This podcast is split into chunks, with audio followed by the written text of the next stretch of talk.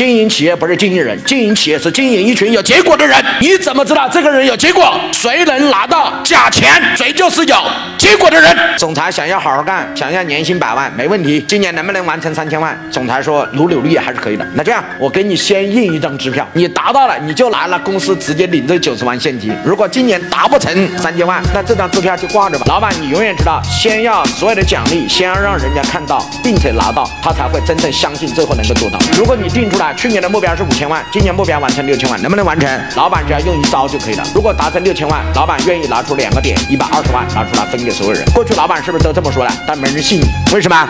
因为是要达成的，人家才能拿到。现在应该怎么做？先把这一百二十万印成假钱，印完了之后怎么办？每干多少业绩，我给你发假钱，直到六千万达成，拿着假钱去换挣钱。你们知道这一招有多狠吗？那些拿到假钱的人都希望目标达成还是不达成？那些手上拿着二十万，拿着三。十万拿着三十五万的奖金的人，他们是希望目标达成还是不达成？每个人都有自己的规划。我这三十五万想在佛山付个房子的首付，我这三十五万想买辆特斯拉，所以他一定想今年目标达成。我请问一下各位老板，经营企业就是经营人，各位同不同意？同一个毛线，同意。经营企业不是经营人，经营企业是经营一群有结果的人。你怎么知道这个人有结果？谁能拿到假钱，谁就是有结果的人。各位老板同意吗？